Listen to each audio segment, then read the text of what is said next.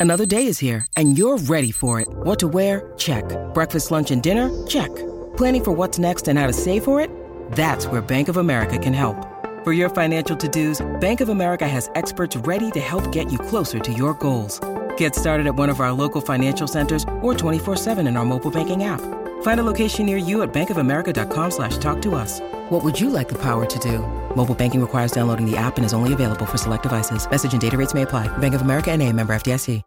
The Bert Show. So her husband's ex wants to be in the delivery room when she, the current, gives birth. Okay, how is that even possible? we'll get to that in one second. Abby, I want to throw a crazy dating term out at you. It's a new dating term. Oh, okay. Commitment. Um, no, I mean that's sort of out of style, but people know that word. Okay. Emotional intelligence. Mo, this is for you too, as you are still technically single, but not Are really you? dating. Is he? No, he's He not. is not. He called he's himself not. a boyfriend the other Okay. day. All right, not for you then. Um, so Huffington Post just did a whole article on on what they're calling anti-ghosting. Okay, and what anti-ghosting is is when you tell per- a person in a text or face to face you are just not into them. And you do not ghost them, you verbalize that. So it's just having good communication skills. The entire article is just about saying, hey, it's just not going to work out between the two of us. That's not anti-ghosting. That's common decency. That's what I mean. It, Exactly. this doesn't seem like this needs to be a new term. It sounds like they're just trying to label something that doesn't need to be labeled. so that means that ghosting is so popular now that they have to come up with a term for decency, which is anti-ghosting. I think That's the, what we're living in now. I think the writers were just a little desperate for content that day. They're like, what if we take this very basic concept and make it into something bigger than it is, which is typical journalism. Well, going back to what it was before social media, you said that you've like deleted all your dating apps and you're actually meeting and talking to people in person. It's amazing. It's crazy. My mental health has never been better. I have loved being off the dating apps mainly because uh, it's taking A, less time, and B, I feel like I'm less hopeless about dating because I'm not being faced with just the, the pits of hell every single day. Crazy thoughts. Crazy. All right, so what could the details be here where the uh, husband's ex wants to be in her delivery room when she gives birth? Come on now. It's it's an interesting twist. Hey there, Bert Show. Just a seven months pregnant lady over here in need of some advice. Hoping you can reach out to your listeners to see if anybody has been in a similar predicament. Let me give you a hypothetical. You are expecting your first child with your husband. You also have a wonderful nine year old stepdaughter. You want her to be in the delivery room when her sister is born to be part of the miracle. Of course, precautions would be made as to not freak her out about the process, and if anything was to go awry, she would calmly be escorted to the waiting room with other family. But her mother, your husband's ex wife, is adamant if her daughter is in the delivery room, she will be in there too. I'll give you a minute to let that image wash over you, your husband's ex wife in the delivery room as you are giving birth. My husband and I have agreed we want his slash our daughter in the room when her sister is brought into the world. She is beyond excited to become a big sister. He and his ex co parent really well, and she and I have always had a lovely relationship. However, she is insisting she also be in the delivery room. At first, I thought she was joking, but she expressed concerns about my stepdaughter getting overwhelmed during the birth process.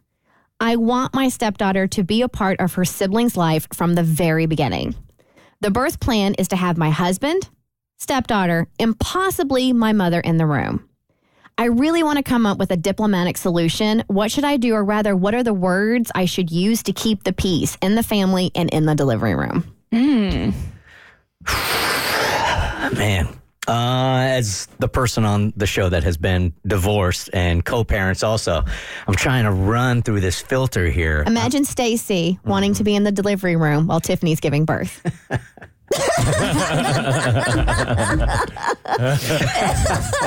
it's bananas. Yeah, it's not going to happen. No, it's bananas. Um, but I would listen to Stacy's concerns for sure. I mean, uh, I would have to because these are her kids also. But it's just like you know what the But here, here's the thing about co-parenting is you got to leave. You, you got you have to trust your co-parent. Yeah. You have to trust your co-parent, and you cannot save your kid from every situation that is going to be uncomfortable. So maybe it is, maybe it won't be, but dad's going to be in the room. That's what dad's role is going to be. So I understand if mom has like really feels passionate about this, but co- co-parenting is giving up some of that ego, man. Um, and you got to give up control. So yeah, Stacy wouldn't be in there, and we would have the child. Unpopular opinion. I don't think the nine year old should be in the delivery room. I, But that's not really like the question that we're going at. I know, but I'm saying there's the solution to your answer. I like no, it, no way on any level of hell is the ex-wife going to be in the delivery room. That is such a personal, exposed, vulnerable environment. It was my husband. I, I personally could not imagine anyone else, even any of my family, my sister, absolutely not. And that's okay. People feel differently. Some people have friends. I know you've been in the delivery room with mm-hmm. a friend before, Kristen. People have different levels of comfort. But when push comes to shove, lol, because it's labor, you want your husband focused or your partner focused on you and your baby. And that's not to discredit or dismiss his uh, daughter and your stepdaughter because she is an integral part of the family and a core part of the family. But for that moment, if she does freak out, your husband understandably would step away to comfort his daughter. And that is understandable. Leaving you literally with just the nurses and the doctor. I, I think you're unfairly putting your opinion and values on this family. If they're comfortable with it, then they should be able to do that.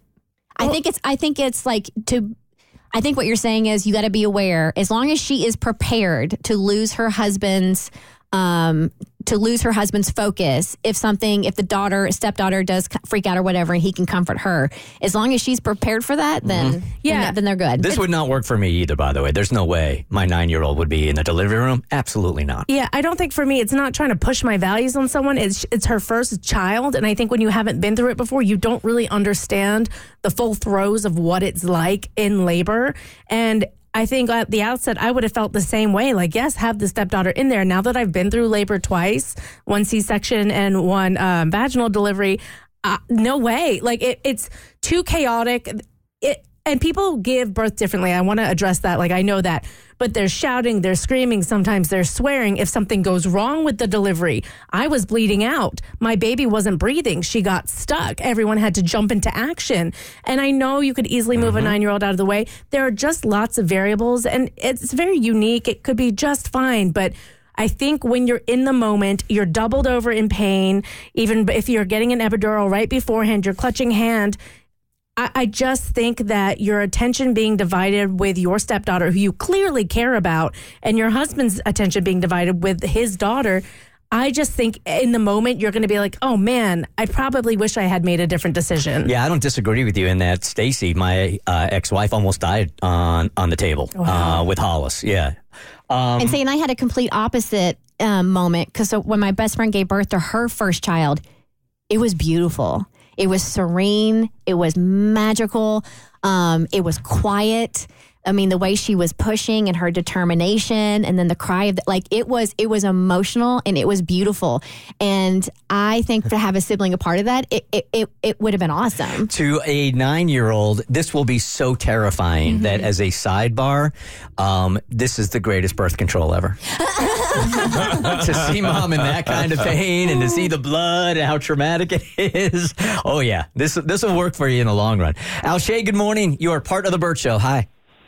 Good morning, Bert Show family. Yeah, I was saying if she don't want to make the decision, she could just tell the nurse to cap it at three. Then she could tell the ex-wife or ah, whoever she is, yes, she can be there, but when she get to the hospital, they'll let her know that she can only have three people in there, and she's going to obviously choose her mom, so that she has her husband, her stepchild, and her mom. Oh, you good, my dude? Yeah, I feel like the one perk of, of being pregnant during the pandemic and having a baby during the pandemic, nobody was allowed.